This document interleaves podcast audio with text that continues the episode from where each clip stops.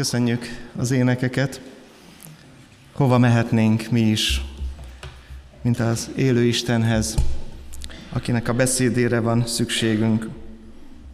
Éppen azon gondolkoztam a héten, Ezékiel proféta lesz most a üzenet középpontjában, pontosabban az üzenet vívő személyében előttünk, és azon gondolkoztam, hogy milyen jó volt neki, mert szellemi látást kapott Istentől, és úgy látott, ahogy Isten lát bennünket. Még egyszer mondom, a profétai elhívás egyik lényege Isten üzenetének a, követ, a közvetítése révén, hogy olyan látással bírt a proféta, ahogyan Isten lát bennünket. Szeretnél így látni? Szeretnéd így látni a, az életedet, a lehetőségeket, azokat az eseményeket, amelyeken átmégy. Különös történet Ezékiel profétának a története, és különös kijelentés az, amelyet rajta keresztül Isten tolmácsolt. Hetek óta Isten neveivel ismerkedünk, és ma egy olyan oldaláról mutatkozik be számunkra Isten, amely igazából nem is egy név, hanem egy, egy jelenség, egy helyzet, egy kifejezés. Jehova Samma, ott lakik az Úr. De tökéletesen kifejezi Isten lényegét, tökéletesen kifejezi Isten szándékát, hogy ő szeretne veled közösségben lenni. És ez az Isten lényének az egyik ö, eszenciája, egyik kivonata, mert ő ma is így szólít meg téged, hogy szeretne veled lenni. Azért különös ez a név, mert ez a kifejezés egy helyet is takar. Ez a kifejezés egy szemét is takar, és ez a kifejezés tartalmaz valamiféle mély kapcsolatot. Nagyon fontos ez a név számunkra, úgy gondolom. Általában is két ember, hogyha találkozik, akkor, és idegen, akkor bemutatkozik egymás számára. Mit, mit mondanak olyankor, mit mondtok olyankor, amikor, amikor találkoztok egy idegennel, ugye a szokásaink szerint akár kezet fogunk, vagy meghajolunk, és, és elmondjuk a nevünket. Isten is így mutatkozik be számunkra, szeretne neked is bemutatkozni, és ma azt mondja, ma arra hívja fel a figyelmet, hogy, hogy én az a személy vagyok, aki szeretnék melletted lenni mindig. Akinek nem közömbös a te sorsod, hanem szeretném figyelemmel kísérni. És ebben az a különös, hogy ö, mi emberek erre válaszolhatunk erre a névre, mint ahogy az összes többire is, amikor Isten azt mondja, hogy én vagyok a te gyógyítód, akkor válaszolhatom, hogy igen, Uram, szeretném, hogy az én gyógyítóm is légy. Vagy amikor azt mondja Isten, hogy én vagyok a te gondviselőd, akkor szeretném, mondhatom azt, hogy szeretném, Uram, hogy légy az én gondviselőm is. Ma pedig azt mondja Isten, hogy szeretnék ott lakni, ahol te, szeretnék veled lakni, és te mondhatod erre, hogy igen, Istenem, én is szeretném, hogy velem lakjál, de mondhatod azt is, hogy Isten ments. Mondhatod azt is, hogy, hogy nem akarom, mert Isten nem egy despota úr, aki ráerőlteti az ő természetét a te életedre. És tudjátok, ennek a név jelentésének, hadd mondjam el itt az elején, van egy, van egy kettős érzése bennem, és talán bennetek is. persze, szeretnénk, hát az a legjobb. Hát tudjuk mi ezt, mióta keresztjének vagyunk, ezt halljuk, hogy Istennel lenni a legjobb. De van egy, van egy olyan gondolat is bennünk, hogy tényleg, tényleg szeretnéd? Mert tudjátok, lakva ismeri meg az ember a másikat, tehát ha Isten veled lakik, akkor minden pillanatodat áthatja. Ott van a konyhában, ott van a mosogatásnál, ott van az udvari munkában, ott van a hálószobádban, ott van a nappalidban, ott van a munkahelyeden, ott van a családodban, ott van a gyülekezetben, ha választod őt. Nem rajta múlik, rajtad múlik. Tényleg szeretnéd? Ez egy nagyon komoly kérdés, amivel szembe kell néznünk. Az Isten nevében Isten tehát önmagáról ad kijelentést, és ezt tette Ezékiel felé és a fogságban élő nép felé is. Föl fogom olvasni az igét, de szeretném kommentálni az ige részleteket, mert egy történelmi háttérről beszélünk. Ezékiel proféta Izrael fogságában szolgáló proféta volt. Az 5. század elején került Izrael a babiloni fogságba, és amikor a fogságba került, akkor elhagyta az otthonát, kitelepítették őket messze Jeruzsálemtől, elhagyta azt a szent helyet, ahol Isten lakott, a Jeruzsálemi templomot, és távol kerültek Istentől. Mindez az ő büntetésük volt, az ő bűnöknek a következménye volt, amelyet így mond Isten, hogy megharagudtam az ő védkeik miatt. Isten ezt nem felindult haragjában tette, hanem jóval előtte elmondta az ő népének, hogy van lehetőség választani Isten útját, és van lehetőség letérni arról. És Izrael letért arról, és ennek a következménye volt 500, időszámításunk előtt 597-ben Nabukodnezár Babilon királya elfoglalta Jeruzsálemet, majd körülbelül tíz évre rá a, a templomot is lerombolta. Óriási trauma volt, és mindezt Ezékiel, mint Isten embere, távolról a babiloni fogságból nézte. És már körülbelül hat éve fogságban volt az idegen nép között, de nagy fájdalommal élte meg ezt a fogságot, mert tudta, hogy ez a népének a büntetése. És ebben az állapotában Isten megragadta őt egy látomásban, és elvitte Jeruzsálemben. Ez tehát egy látomás, de valós idejű látomás. Ezért mondtam azt, hogy, hogy milyen nagyszerű dolog Isten szemével látni, mert Ezékielnek megadatott, hogy a fizikai történéseket szellemi síkról láthatta. És ebből egy picike kis történetet szeretnék nektek olvasni, ebből a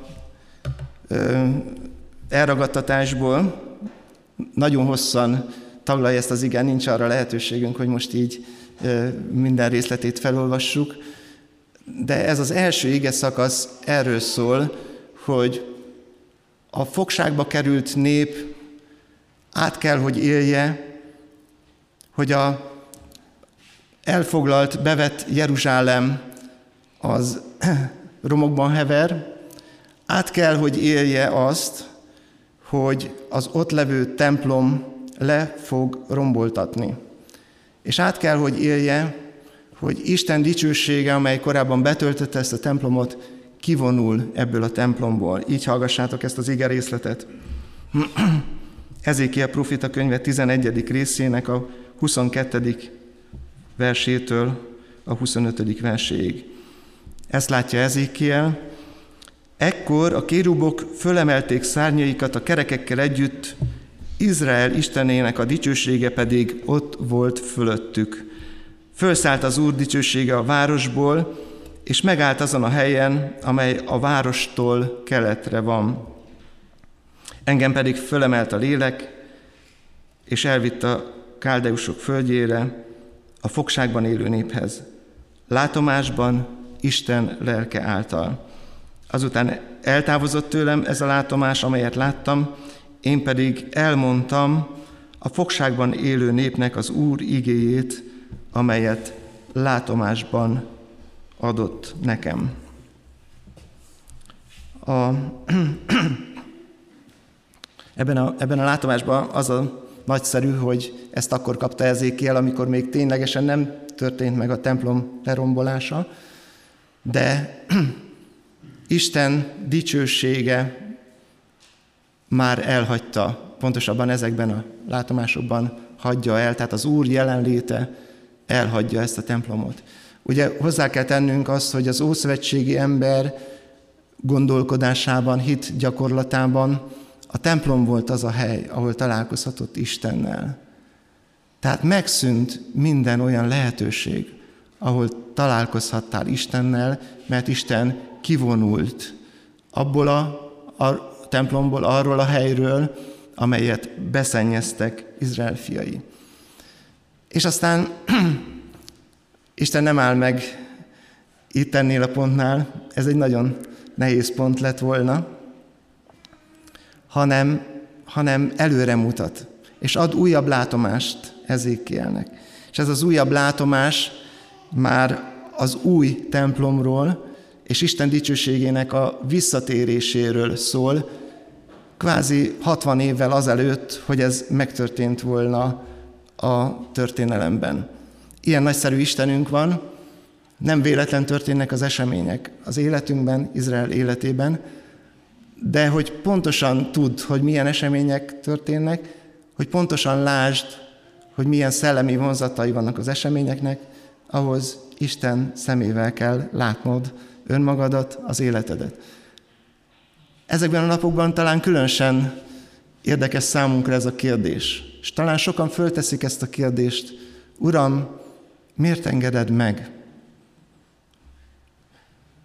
Miért tűröd el, hogy ez a betegség így uralja a világunkat? Hát látod a gyülekezetünket is, hát látod az egyéni életünket is, a munkánkat is, a gazdaságot is. Miért engeded meg? Jó lenne Isten szemüvegén keresztül megpillantani ennek a lényegét, ennek a lehetőségét. Ezékiel ebben a kegyelemben részesedett. És amikor ezt megpillanthatta, akkor Isten megmutatta neki a jövőt is. Következő ige részlet Ezékiel 44. részének az első négy verse, amely már azt fejezi ki, hogy Isten nem hagyja magára az ő népét, és újból megjelenik az ő népek között.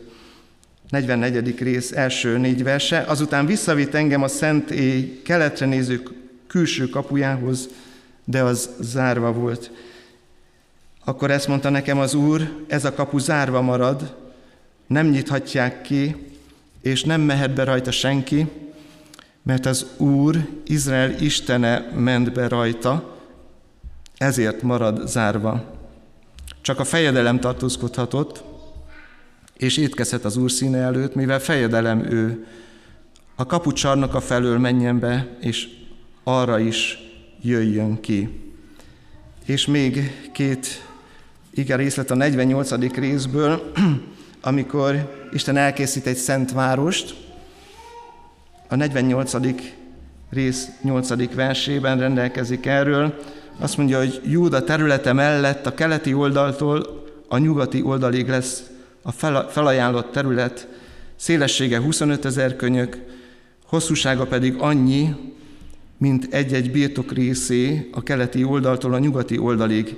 Ennek a közepén lesz a szentély. És a 48. rész 35. vers azt mondja,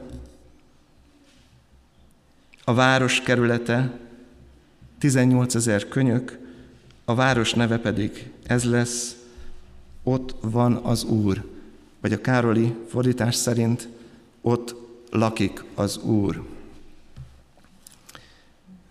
Ó, atyám, még történelmi távlatból is nehéz ezt az igét jól látni, érteni, különösen ezt a nehéz profétai üzenetet, amely abból származott, hogy elhagyott téged a te néped. Nem szeretnénk mi is hasonló helyzetbe kerülni. Kérünk téged, Uram, a népedért, bocsáss meg a bűneinket. Bocsáss meg, hogy sokszor nem is vágyunk arra, hogy veled lakjunk. És szeretnénk ezen a délelőttön felét fordulni. Szeretnénk újból felismerni a te szándékodat. Szeretnénk, ha újból bemutatkoznál nekünk, hogy szeretnél velünk lakni. Kérlek, Uram, tedd meg ezt a Te szent szellemed által. Amen. Az első dolog, amire már részben fölhívtam a figyelmeteket, hogy Istennek mindig is az volt a szándéka, hogy veled lakjon. Így alkotta meg az embert. Saját képmására teremtette, és elhelyezte az édenben. És az, est, és az ember olyan közösségben, olyan közvetlen közösségben élhetett ott alkotójával, amit nem tudunk elképzelni ma, de amelyre ígéretünk van, hogy lesz még ilyen, amikor Jézus visszajön, amikor az övéit magához ragadja. Isten nem azért szeretne veled lenni, mert ő társtalan. A Szent Háromság Isten nem társtalan. Ő, ő közöttük szoros szeretet közösség van, olyan, amit ember el nem tud képzelni. Éppen ezért arra kell gondolnunk, hogy ő miattunk szeretne velünk lenni. Szeretne az ő lényében részesíteni. Szeretné, hogy az életünk során ö, megismerjük annak a lehetőségét, hogy milyen nagyszerű dolog vele élni. Ne a korlátokat keresd ebben, hanem a lehetőségeket.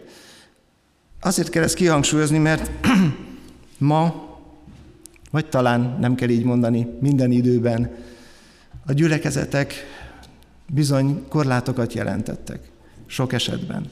A gyülekezetek bizony nem jól képviselték az Urat. És sok ember, aki betévett a gyülekezetbe, a gyülekezetekbe, az egyházba, a templomokba, talán nem Isten fenséges jelenlétét tapasztalta, hanem azokat a kötöttségeket, azokat a korlátokat, azokat az örömtelen, törvénykező embereket és lelkületet, amely nemhogy közelebb hozta, hanem eltaszította még jobban tőlük Istent. Kegyelem, hogyha mi mégis ennek ellenére betévettünk egy gyülekezetbe, és megragadott bennünket Isten szeretete, Isten szent szelleme. És Isten azért fejezi ki az ő nevében, hogy veled szeretne lakni, mert újra szeretné ezt a közösséget veled megélni. Az Isten bemutatkozása tehát önmagáról szól, önmagáról ad kijelentést, de érted van. A te megújulásodért van.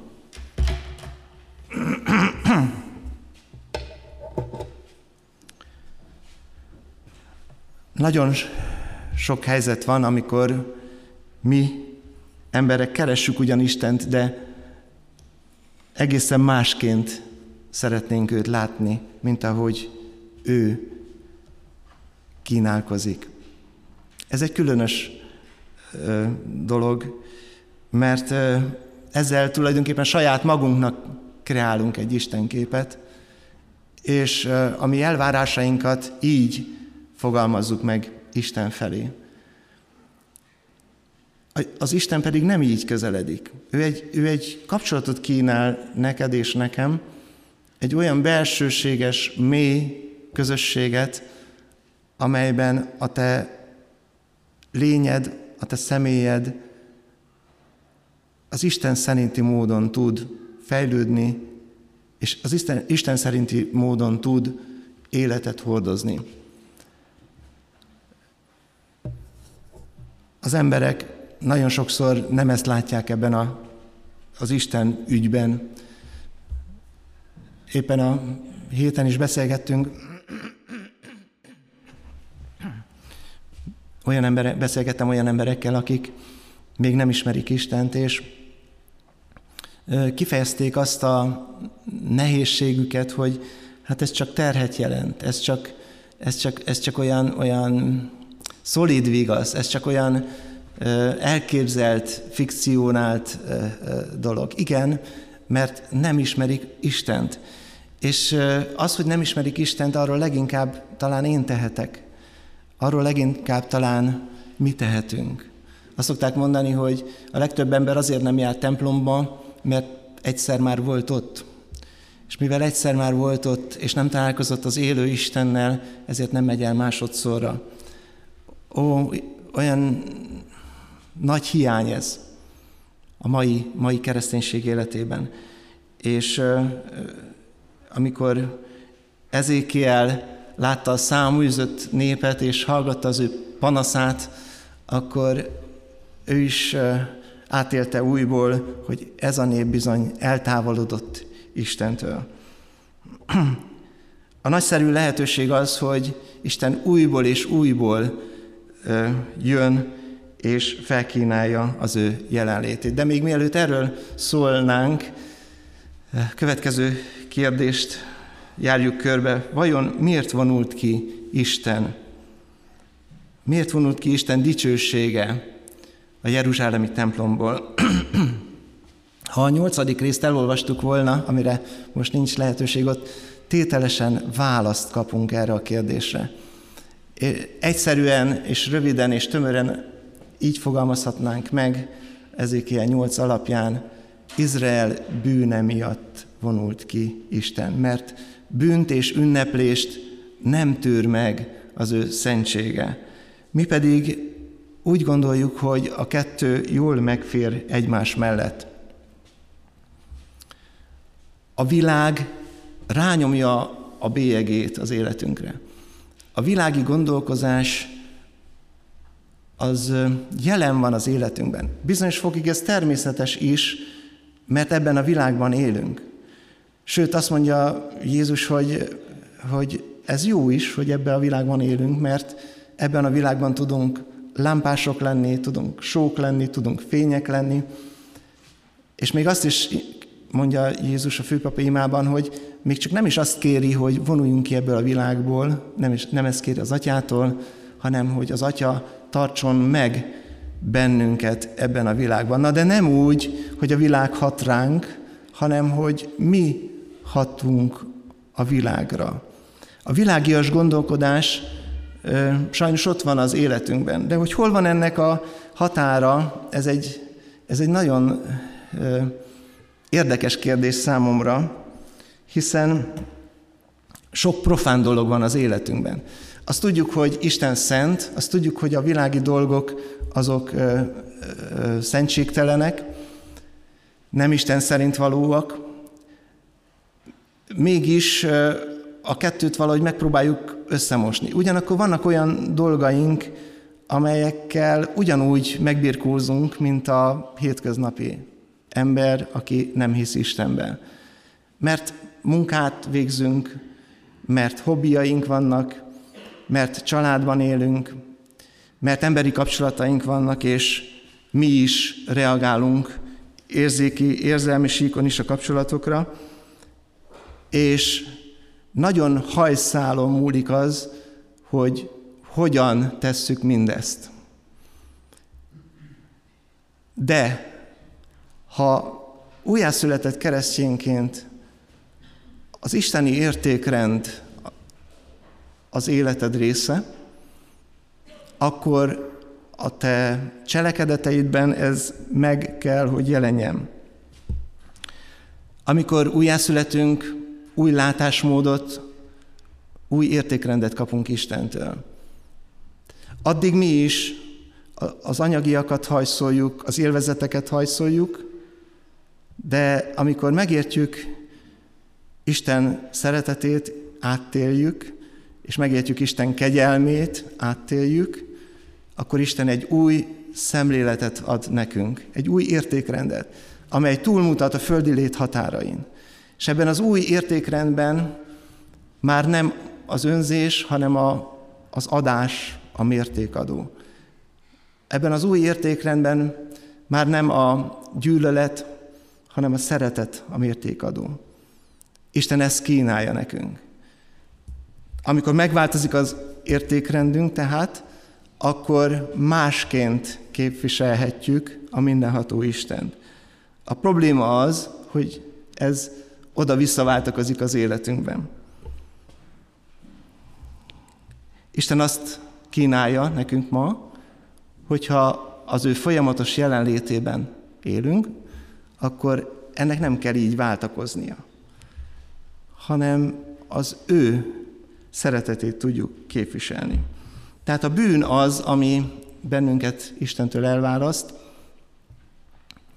nem feltétlenül az, amit teszel, hanem az, amilyen motivációval teszed, és ahogyan teszed azt, mondja az ige. Izrael életében is bűn jelent meg, és ezért ö, szűnt meg az Istennel való kapcsolatuk. Én nem tudom, hogy a mai gyülekezetekben ez hogyan jelenik meg, vagy hogyan jelenhet meg. Mi az, ami miatt Isten kivonul a gyülekezetből, kivonul az ő népe közül. Talán akkor, hogyha már nem szól az ige, ha nem az ő hangja a legfontosabb egy gyülekezetben. Talán akkor, hogyha már nem szól a dicséret. A babiloni fogságban élő népet arra biztatták, hogy énekeljenek, nekik, énekeljenek a babiloniaknak Isten dicsőrő énekeket. És tudjátok, mi volt a válaszuk? Nem tudunk ilyet énekelni, mert fogságban vagyunk. És fűzfákra akasztották a hangszereiket. Ezt a Zsoltár leírja számunkra. Igen, hogyha ha már nem szól a dicséret az életedben, a gyülekezetben, az is ennek a jele, hogy Isten nélküli a történés. És Isten erre azt mondja, hogy ezzel nem vállalok közösséget, ezzel nem vállalhatok közösséget. A dicséret, Isten dicsérete, az nagyon fontos része az életünknek. Isten dicsőítése az egész életünk folyamán megjelenik, a munkánkban, a cselekedeteinkben.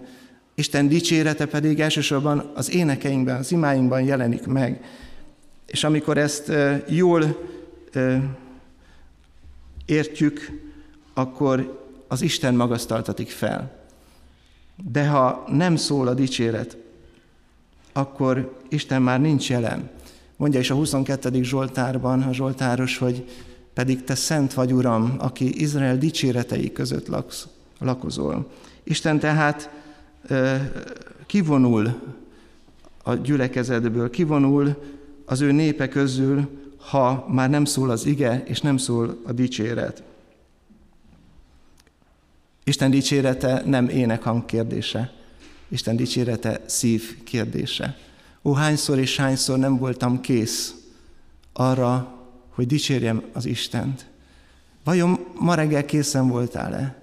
Vajon a szíved ott volt-e, hogy a heti eseményekért hálával dicsérhetted-e az Istent? Isten erre buzdít, hogy tedd ezt az ő igéjén és az ő dicséretén keresztül. Isten kivonul akkor is, hogyha már nem beszélgetnek vele. ugye kínos lenne otthon úgy tölteni akár egy hetet, hogy nem szólunk egymáshoz. Ha nem szól az ima az életedben, ha nem szól az ima a gyülekezetben, Isten bizony kivonul az ő népe közül. Vagy ha nem voltak bizonyságok, mert nem vele laktál, nem vele jártál, nincs miről bizonyságot tenni, akkor Isten kivonul az ő népe közül. Ez a jelenség volt Ezékiel könyvében, sőt ennél sokkal durvább, hiszen magát Isten jelenlétének a székhelyét, a templomot szennyezték be bálványimádással, olyan bűnökkel, amelyek Isten ellen szóltak, és megszentségtelenítették Isten jelenlétét. Ezért olvastuk az igében, hogy Isten kivonta onnan az ő dicsőségét. Nagy felelősség ez. Nagy felelősség a személyes életedben és a gyülekezet életében. Személyes életünkben is nagyon fontos, hogy amit teszünk, azt mondja Pál, mindent az ő dicsőségére tegyünk. Ó, hány olyan dolog van, amely nem így zajlik? Hány olyan dolog van az életemben, amely nem az Isten dicsőségéről szól? Amikor az anyagiak dominálnak, amikor a motivációm rossz, amikor az érzékiség uralkodik, vagy éppen a, a, az érzékenységem aki robbantja ki az én indulataimat. Egy szóval, ha nem keresem Istent, ha nem is akarok vele rakni, akkor Isten bizony kivonul az életemből. És hogyha nem szól az ige, ha nem szól a dicséret, ha nincsenek bizonyságok, ha nincs, nem szól az ima, akkor a gyülekezet, a gyülekezetek életéből is. Hány olyan gyülekezetről hallunk, ahol ilyen esemény van. Imádkozzunk értük is, meg imádkozzunk a mi gyülekezetünkért is, hogy ne jussunk el idáig, hanem mindig az Isten jelenlétét keressük, hogy itt lakjon közöttünk. Különös, ami ezután történik, mert Isten kivonul. De vajon mit üzen nekünk Isten azzal, hogy kivonul? Az egyik, amit megfigyeltem, hogy nem messze vonult ki Isten. Olvastuk az igében, hogy kijött a küszöbnél, aztán ott már várták az, az angyali lények, a kérubok, és felemelték az ő jelenlétét, az ő dicsőségét, és a közeli keleti hegyre távozott onnan Isten. Én még nem voltam Jeruzsálemben, talán vannak, akik fizikailag voltak már ott, de leírásokból tudom, hogy ez a keleti hegy az a, az olajfáknak a hegye.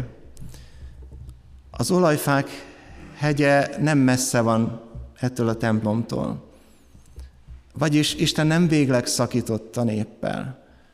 Ki kellett vonulnia, mert nem tűrhette a népnek a szennyes életét, azt a bűnt, amiben beresodródtak, hogy a napot imádták, a csúszómászó állatokat imádták, hogy, hogy paráználkodtak, hogy bálványimádással volt tele a szívük és az épület is.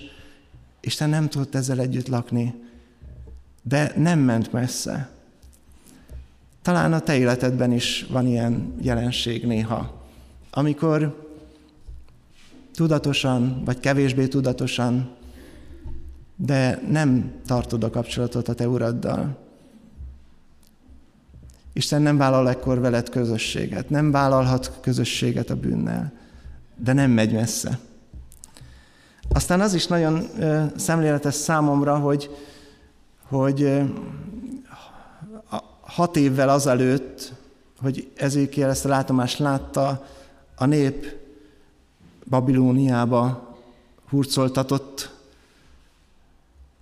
eltelik hat év, Isten türelme azért megjelenik ebben a hat évben is, és már Isten se bírja tovább ezt a bűnös állapotot az ott maradtak életében, és kivonul, és utánuk megy.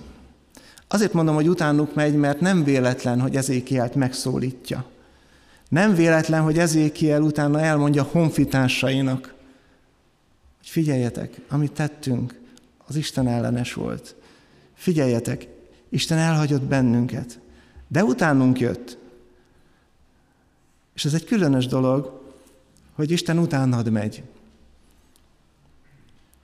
Talán messze szakadsz, messze szakadtál tőle, talán olyan események jöttek, olyan kapcsolatok jöttek, amely a vele való közösségedet megszakította, és Isten kivonult az életedből, de utánad ment.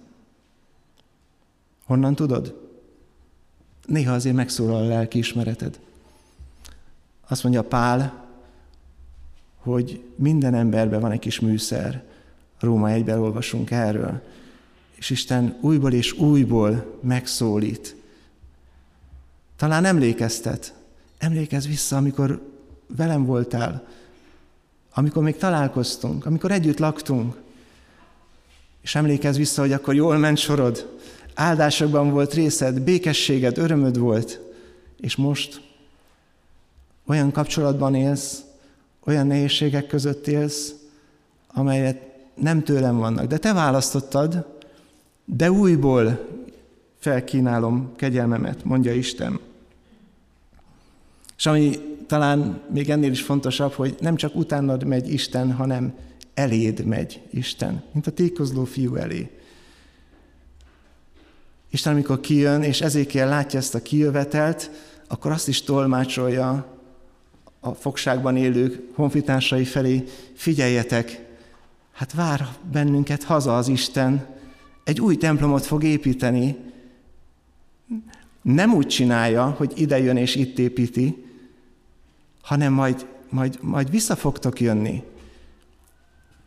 Ezt elmondja Ezékiel az ő honfitársainak. Eléd megy az Isten.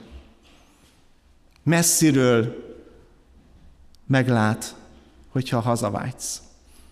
A Babilon fogságban élő zsidók közül voltak, akik hazavágytak, voltak, akik nem. Akiknek jól ment az anyagi soruk, azok végleg ott telepettek le. Elszakadtak a népüktől, elszakadtak az Istenüktől. De a maradék Ezékiel vezetésével megtartatott.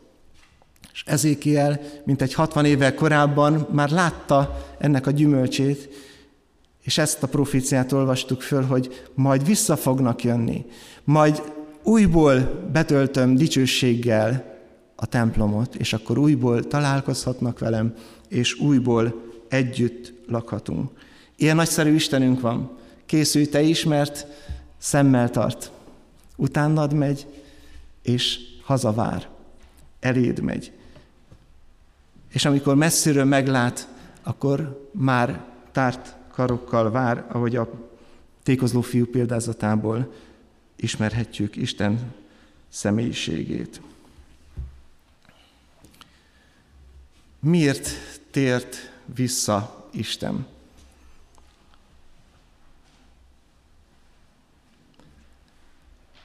Mert szeret. Talán ez a legegyszerűbb, legrövidebb válasz. Mert szeret. Isten azért tért vissza, mert egy reményteljes jövőt mutat neked. Isten azért akar újból veled lakni, és azért akar betölteni az ő szeretetével, mert reménységet szeretne hozni az életedbe. Van egy különös profícia, amit nem olvastunk föl, több is az Ezékielbe, de, de most a, biztosan ismeritek ezt a profécia részletet, amikor a templomból a víz fakad, és a víz, víz egyre, egyre, egyre jobban fakad. A templom, a szentélyből kijön a forrás, aztán először csak bokáig ér, aztán térdig, és a végén, amit lát látomásban Ezékiel, az az, hogy teljesen megúszni való víz lesz belőle. Ez egy olyan csodálatos ígérete volt abban az időben Istennek, amit talán csak Ezékiel látott jól, és értett meg teljesen. De elmondta a honfitársainak, és elmondta nem csak a honfitársainak, hanem a, a fogvatartóiknak is, mert egy fantasztikus reménységet közölt itt az Isten. Amikor az új templomról profétált Ezékiel, akkor nem a fizikai, valós templomról profétált, hanem egy új szellemi templomról. Elmondom azt is, hogy miért. A templom méreteit részletesen elolvashatjátok a Ezékiel proféta utolsó kilenc fejezetében.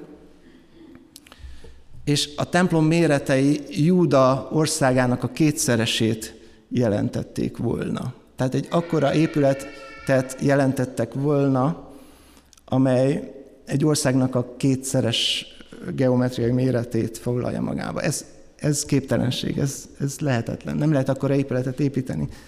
Remélem ebben megerősít Géza is, mert statikus, hogy ezt is nehéz volt lefedni, nem hogy egy hatalmas, akkora épületet. És az a példázat, ami, amire utaltam a 47. részben, 47. fejezetében, az pedig arról szól, hogy, hogy a ház közep, ennek a hatalmas háznak a közepére tervez be egy kis szökőkutat, egy kis csobogót, de úgy tervezd be, nem úgy, mint a házak udvarában van, hogy önmaga vizét forgatja vissza, hanem úgy tervez be, hogy ez elkezd folyni, és egyre szélesebb lesz, egyre mélyebb lesz, és egyre nagyobb lesz. Úgy hiszem, hogy Isten ezzel azt jelentette ki Ezékiel profétának, hogy Izrael népén túlmenően a népek is kapnak Isten lakhatásából. Vagyis az újszövetségi gyülekezet korszakát jelentette itt Ezékelnek, Ezékielnek Isten. Vagyis azt mondta Isten, már előzőleg Isten beszélt Ezékiel a 37. részben arról, hogy Izrael is újra fog éledni, a csontok példázatát, vagy ö, ö, proféciáját ismeritek. Azt mondja, az én népem is meg fog ismerni újból. De, de azt mondja Ezékielen keresztül Isten, hogy, hogy Istennek sokkal nagyobb terve van ezzel. Ez azért csodálatos üzenet, mert abból a nagy bajból, amit akkor átélt a nép, Isten egy világ megváltó víziót tárt fel Ezékiel előtt. És azt mondta, újra helyreállítom Dávid királyságát. És tudjuk, hogy Dávid nemzetségéből származott Jézus Krisztus. És tudjuk, hogy Jézus Krisztus által lett a mi bűneink bocsánata. És tudjuk, hogy az első pünkös napján elkezdett csobogni az a kis forrás, ott a templom ketté hasadt kárpitja mögül, a Golgotai győzelem árán, és tudjuk, hogy ez a folyam ma is árad. Mert Isten minden embert szólít. Isten kiterjesztette az ő kegyelmét, az ő szeretetét erre a földkerekségre. És már nem azt a templomot akarja visszaépíteni, hanem azt mondja a Szent Szellem által, hogy a te tested a lélek temploma.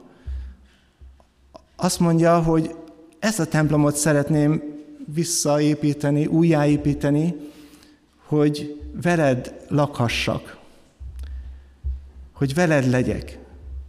Ezért tér vissza Isten. És ez, ez az az üzenet, amelyet szeretném, hogyha megértenél, hogy a te tested lesz a Szentlélek temploma, és ebben a, ebben a templomban veled lakik az Isten. Amikor kimondja Ezékiel ezt a végső szót, azt mondja, hogy Jehova Samma, vagyis ott fog lakni az Úr, akkor mind a zsidóságnak a lehetőséget, a reménységet, mind a népeknek a lehetőséget, a reménységet felkínálja, és azt mondja, hogy ez a lényege az Isten jelenlétének, ez a lényege az Isten megjelenésének benned és bennem, hogy a Szent Szellem által veled él. És már nem akármit fogsz mondani a világi környezetben, mert az a lélek szól belőled, amelyet Istentől kaptál. Vagyis az, a világi gondolkodás és az Isten szerint való gondolkodás itt párosul, itt, Isten itt végzi el ezt a munkát, hogy, hogy újból és újból megszólítson, hogy az ő nevében, az ő jelenlétében tudj te is cselekedni. Nem könnyű üzenet. Nem csak mint profécia nem könnyű üzenet, hanem mint szellemi valóság nem könnyű üzenet. De én most szeretnélek téged hívni erre a döntésre, hogy megélhessük együtt, hogy ott lakik az Úr. Benned lakik az Úr, a szelleme által. Szeretnélek téged arra hívni, hogy az ezékieli látást tedd magadévá. Az e- ezékieli proféciát, amely az Isten szemüvegén keresztüli látás, azt, azt valósítsd meg. Mert így lehet az, hogy te is Isten szemüvegén keresztül fogod látni a saját életed történéseit. És talán fölteszed a kérdéseket, miért, hogyan és minek, de a benned, velő, benned levő lélek válaszokat ad, a benned levő lélek megnyugvást ad, iránymutatást ad, vezetést ad, mert Isten szelleme lakik benned. Gyertek most, boruljunk le Isten elé, szeretnélek imában vezetni benneteket. Kérjük Istent, hogy együtt tudjuk választani Istennek a felajánlását, hogy velünk, lass, lak, velünk lakhasson. Először arra szeretnélek kérni, ott csendességedben, akár itt az imász padjai között, akár az internet vonalán, gondolj azokra az eseményekre, amikor úgy élted meg, hogy Isten kivonult az életedből. Gondolj azokra az eseményekre, amelyeket úgy éltél meg, hogy elhagyott az Isten, amikor már az Isten se figyelt rád, és gondolj arra, hogy vajon miért történhetett meg ez az életeddel. És hogyha felfedezed benne a te bűnösségedet, akkor kérd Isten bocsánatát. Szeretnélek kérni benneteket, hogy néhány másodpercig, percig maradjunk csendbe, és ezt hozzuk Isten elé.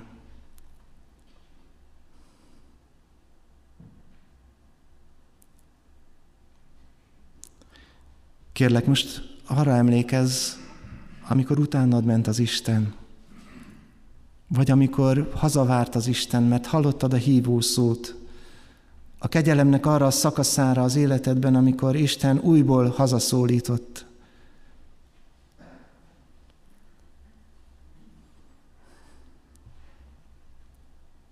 És most legyen a hálaadásé a kifejezés, a szó az ajkadon, hogy Isten újból veled lakik, újból vezet, újból köztünk marad, újból helyreállhat a kapcsolatunk itt a gyülekezetben és az egyéni életedben egyaránt.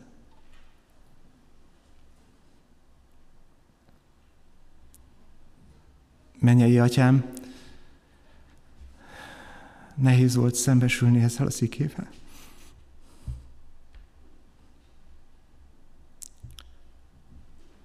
mert gyakran miattam vonultál ki. Bocsáss meg! És arra kérlek téged, Uram, hogy adj tisztánlátást, felülről jövő látást.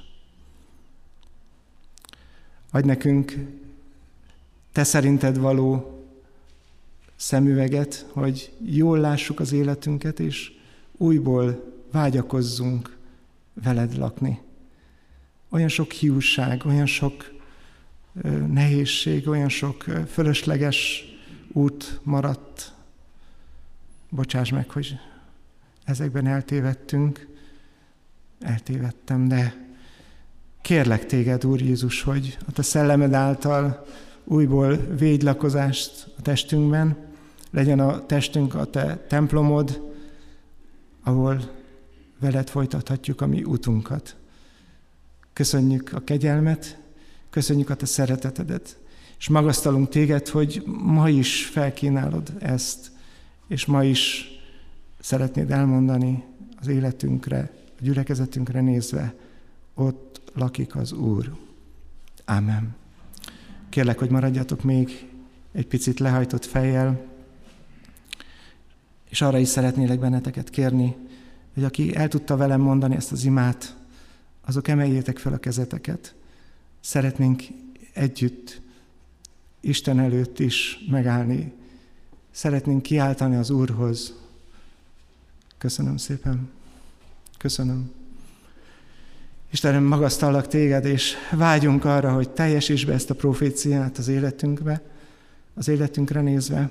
Vágyunk arra, hogy teljesíts be ezt a proféciát a családunkra nézve. Azokra nézve, Uram, akik még nem a tieid. Ó, csak ne akadályok lennénk ebben, hanem általunk, a Te jelenléted által megértenék, milyen fontos hozzátartozni, nem csak a jót akarod nekünk, az örök életet akarod nekünk. Nem csak áldást akarsz adni, Uram, hanem a veled való közösséget kínálod. Szeretnénk ennek részese lenni, és a Te dicsőségedre élni. Amen. Amen.